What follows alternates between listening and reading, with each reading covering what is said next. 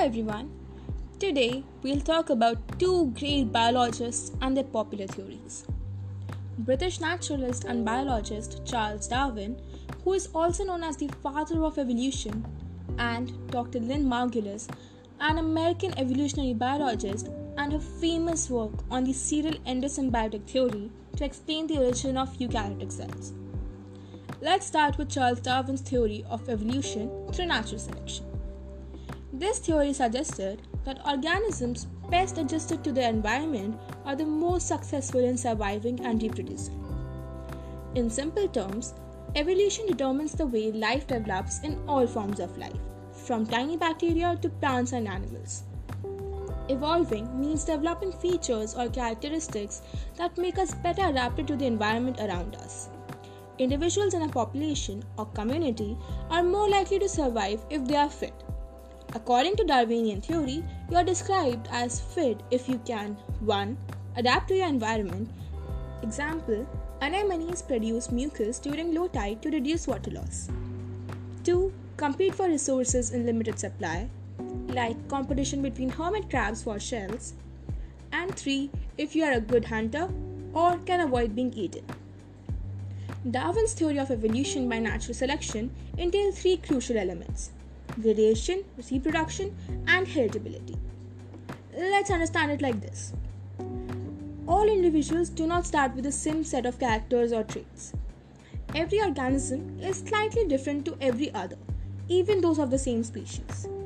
Therefore, the forces affecting survival do not weigh on individuals and species equally.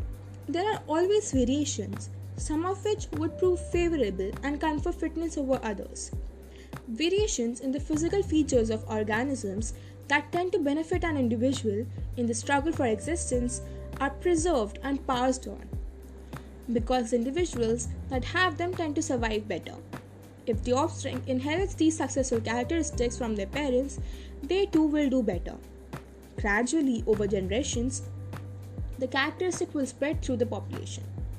Many people relate Darwin's theory of evolution to the survival of the fittest.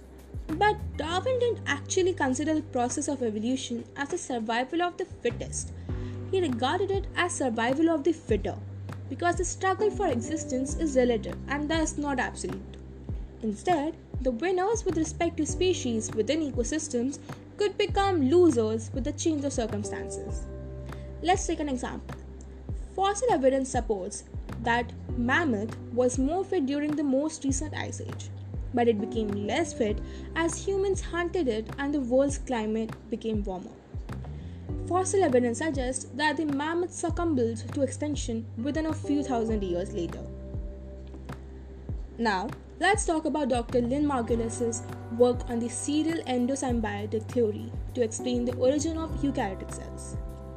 Wondering what are eukaryotic cells? Eukaryotic cells are the cells, mainly bacteria, that have membrane bound nucleus and other cell organelles. Dr. Lynn mainly focused on three components of the autotrophic eukaryotes chloroplast, which is specialized structures in plant cells involved in photosynthesis, mitochondria, the powerhouse of the cell, and basal bodies, which are the structures giving rise to flagellum. Dr. Lynn suggested that these three components of the cell were once free living organisms. For example, the mitochondria had originated from a bacterium capable of aerobic respiration. At some stage of evolution, each of these organisms had entered primitive eukaryotic cells and have permanently resided there ever since. The interactions between these organisms and primitive eukaryotic cells led to the evolution of new hybrid organisms with components that performed unique life processes. Further evolution of complex life forms initiated as a result of this division of labor. Thus, while the term symbiosis is used to refer to close association of two organisms, endosymbiosis refers to the merging of two different organisms to form a single new one. And before I conclude today's episode, I would like to touch upon Dr. Lynn's views on importance of bacteria. Bacteria have always been labeled as the cause for diseases waiting to be conquered by the modern weapons of medicine.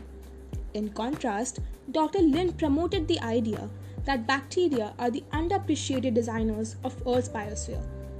In her view, bacteria had already been subject to evolutionary processes for about 2000 million years before other plants or animals appeared on Earth. Not only did they help establish all vital life processes from photosynthesis to respiration, but also played key roles in the origin of crucial biomolecules like DNA, RNA, proteins, etc. According to Dr. Lynn, bacteria evolved mainly by sharing genes with each other and forming symbiotic partnerships rather than competing for survival.